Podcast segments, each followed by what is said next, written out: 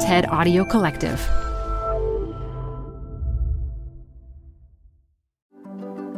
Hello and welcome to TED Health. It's Dr. Shoshana Ungerleider. Today, I have the honor of speaking with Dr. Peter Hotez, the co-director of the Center for Vaccine Development at Texas Children's Hospital and dean of the National School of Tropical Medicine at Baylor College of Medicine. This show is brought to you by Schwab. With Schwab investing themes, it's easy to invest in ideas you believe in, like active lifestyle, healthy eating, wearable tech, and more. Choose from over 40 themes. Buy as is or customize the stocks in a theme to fit your goals. Learn more at schwab.com/thematic investing. Hi, I'm Ben. I suffer from a condition called writer's block. It strikes when I'm at work. That's why I choose Canva Magic Write. It works fast, generating texts in seconds, thanks to AI. Common side effects include increased productivity, compliments from coworkers, feelings of satisfaction. Now I can say bye-bye to writer's block. Ask your boss if Canva Magic Write is right for you at canva.com, designed for work. Canva. Support for this podcast comes from The Wonderful Company. If that name doesn't sound familiar to you, you probably know the pistachios that come from this company. Wonderful Pistachios is one of the highest protein nuts. Get snacking and get cracking with a snack that packs a protein punch. I love the various wonderful pistachio flavors. So in addition to the original flavor, I'm particularly fond of the salt and vinegar, and I keep little packets of them in my car so that I can eat and get some protein on the run. Visit wonderfulpistachios.com to learn more. Add a little curiosity into your routine with TED Talks Daily, the podcast that brings you a new TED Talk every weekday.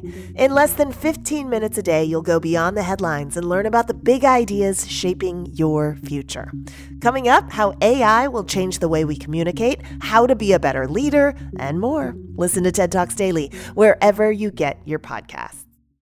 Dr. Hotez, thank you so much for joining me today. Oh, thanks for having me. It's great to see you and talk to you. So I want to talk about the COVID-19 vaccine that you helped to develop. It's patent-free, and you were nominated for a 2022 Nobel Peace Prize for this. And this is especially important for low- and middle-income countries in the COVID-19 response. Tell us about this vaccine.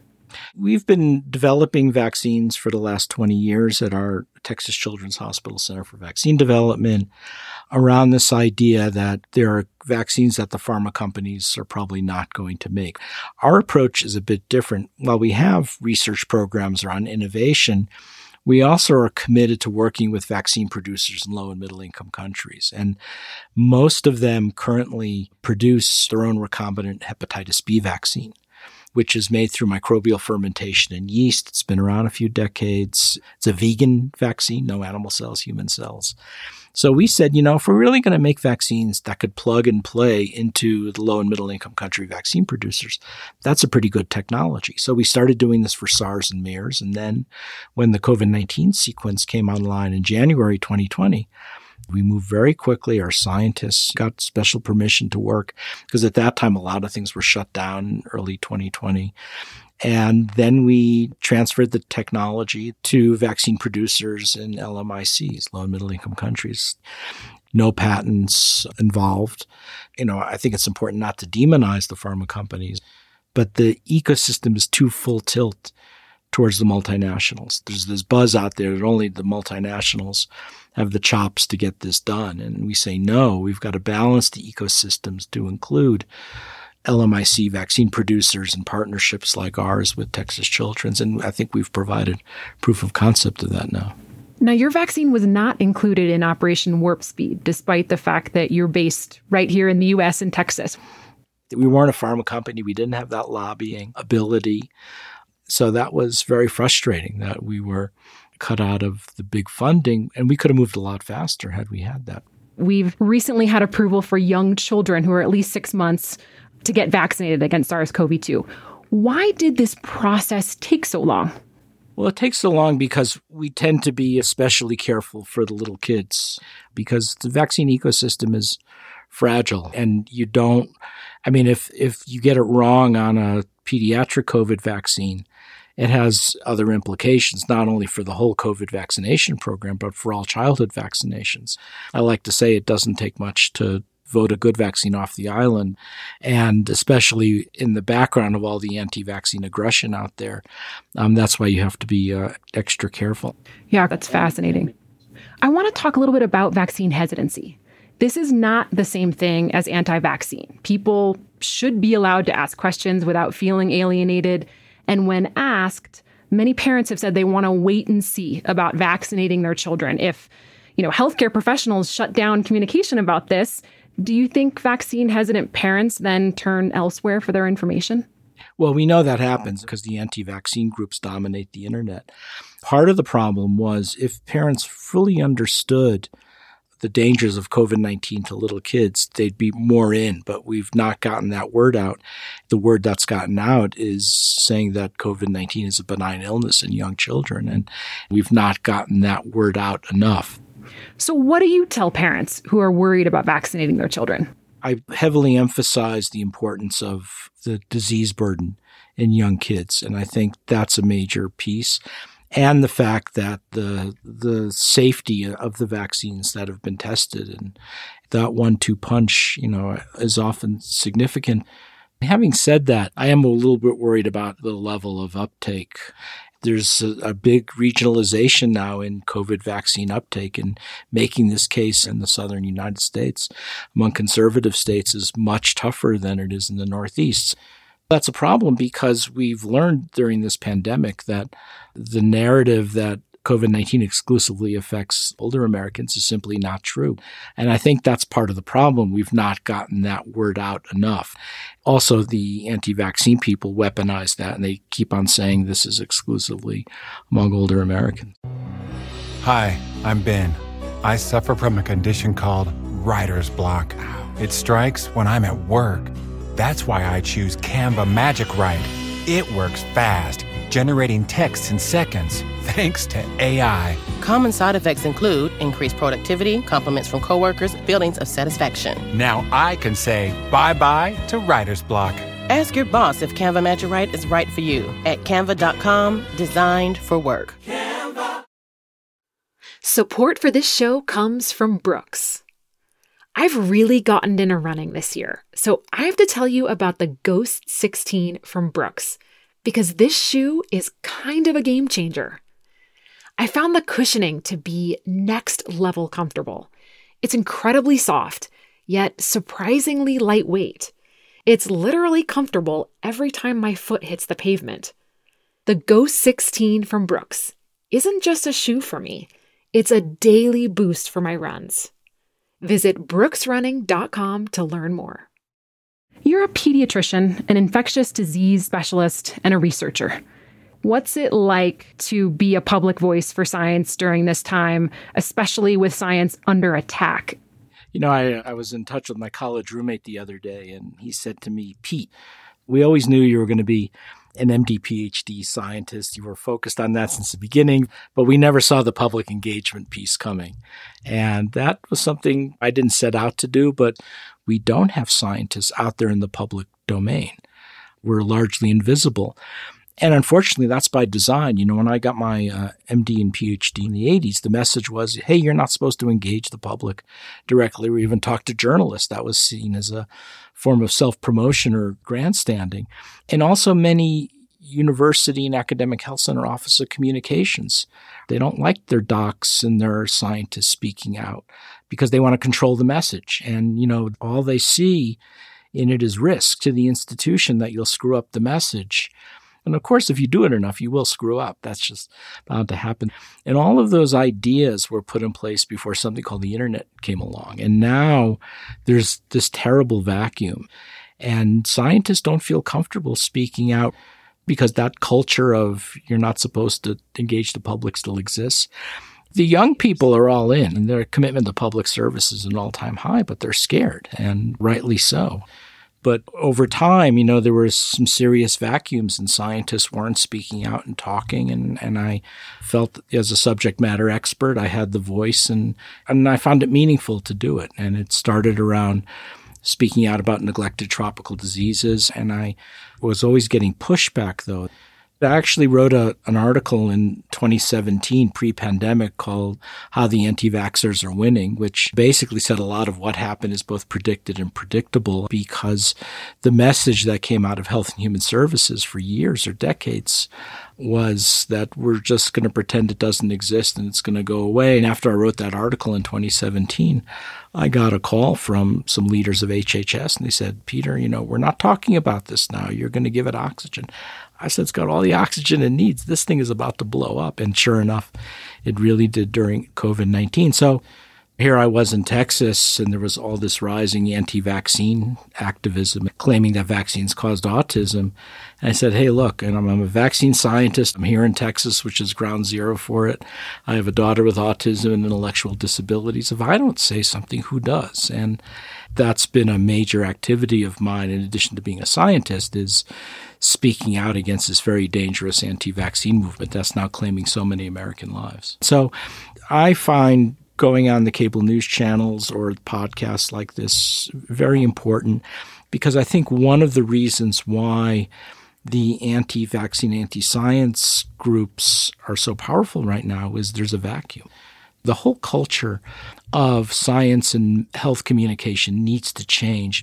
So I think the answer is let's actually build into medical schools programs of science communication, because there is method to it. I mean, I had to learn by trial and error. I have to say more error than trial. But there is a way to do this, and I think society as a whole will be a lot better. Well, it's so important, everything that you've done, so I thank you for that service. Thank you. Now, from your perspective, is it possible to separate the science of public health from politics, and how do you do that? It's I think Virchow, the great German pathologist, basically said medicine, science is politics, or our politics. It's gotten increasingly tough to do that. And I think this has been one of the hardest things that I've ever had to deal with. Right now, I'm writing a new book with the working title, Anti-Science Kills, that talks about the fact that over the last half of 2021, after vaccines became widely available, Americans needlessly lost their lives because they were defiant of getting vaccinated. And they were overwhelmingly in conservative states and red states. In fact, the New York Times calls it red COVID. And the numbers coming out of Charles Gaba, the health analyst, and the New York Times and Axios and the Kaiser Family Foundation, the Pew Research Fund, they've all come to the same conclusion that it's coming out of the far right. The redder the county, using Trump voters in the 2020 election, the greater the loss of life. And for me, it's the hardest thing I've ever had to talk about, because all of our training as physicians, we're supposed to be above politics. But what do you do when the anti-science, anti-vaccine aggression is coming out of the CPAC conference? First, they're going to vaccinate you. Then they're going to take away your guns and Bibles. And then amplified on Fox News every night, right? You've got Tucker Carlson railing against vaccines, and not just targeting the science, but the scientists. And the problem is there are very few of us are willing to talk about it. We don't get the backing from our professional societies and scientific societies because they have to be politically neutral. What do you do when, to paraphrase Desmond Tutu or Elie Wiesel, neutrality favors the aggressor? And I don't have the answers. All I know is you can't talk about it unless you talk about it, not because you're trying to score political points, but you're trying to save lives. Now, Peter, if you could turn back time and be in charge of all messaging about the COVID pandemic, what would you have done differently? The anti-vaccine movement has shifted over time. It started out around claims that vaccines cause autism because of my daughter. I was debunking that. But then I saw that shift around this health freedom, medical freedom movement that started around 8 or 9 years ago. And that's when it became a political movement, when you started to see political action committees form, anti-vaccine PACs in Texas, like Texans for Vaccine Choice. I said, we're in trouble. This is a political movement. And so what I've said is this, the health sector doesn't know what to do about this anymore. We've got some very good vaccine advocacy groups in this country, but even they don't know what to do with this one. I was on Zoom call after Zoom call with pro-vaccine groups, and it was all about getting the pro-vaccine message out there. And I said, this is great, but this is going to get you about 30% of the way there. Because unless you do something about the anti-vaccine, anti-science aggression, as good as the message is, you're going to get drowned out. It's going to be a message in a bottle in the Atlantic Ocean, because it's basically a political far-right empire now. I mean, you've got the Proud Boys marching at anti-vaccine rallies.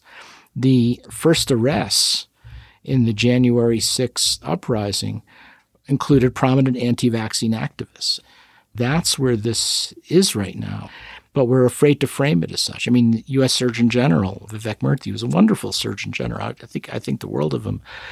He won't touch this, right? He talks about the advisories of the social media companies, Facebook, whatever they're called now, Meta.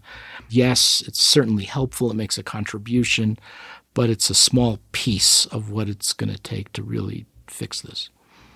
And what I've said to the Biden administration, this goes beyond HHS. Let's bring in some experts outside the health sector to help advise us on what we should be doing. Talk to people who deal with things like global terrorism or nuclear proliferation or cyber attacks, because you've got to create a task force that brings in experts from Homeland Security and even State Department, because this anti-vaccine activism, turns out it's killing more Americans than all of those other things combined. And yet we don't frame it as that. Yeah, cross-disciplinary approach of experts makes perfect sense to me. So I want to end hopefully on a positive note. What are you most hopeful about in the coming years? Showing that science has an important role. And I think we've shown this yet again. But it's been a hard case to make. So I do think that we need to do better as scientists in reaching out to the public and explaining what we do and helping people to understand what we do. And I think that will go a long way. And that's why I appreciate what TED is doing. This is so valuable to give a face and a voice to science and scientists, because we're otherwise invisible. And when you're invisible, people start to distrust what they can't see and understand. Dr. Peter Hotez, thank you so much for joining me today, and thank you for all that you do. Thank you. Thanks so much for listening today. This episode was produced by Joanne DeLuna and fact-checked by TED. And special thanks to Anna Phelan, Maria Lagius, Michelle Quint, and Colin Helms. I'm Dr. Shoshana Ungerleider. Stay well, and I'll talk to you next week.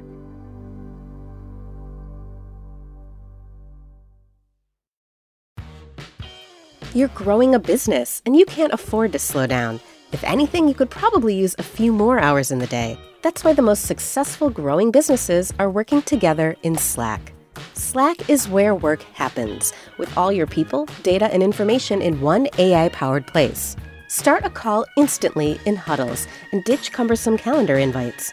Or build an automation with Workflow Builder to take routine tasks off your plate, no coding required. Grow your business in Slack. Visit slack.com to get started.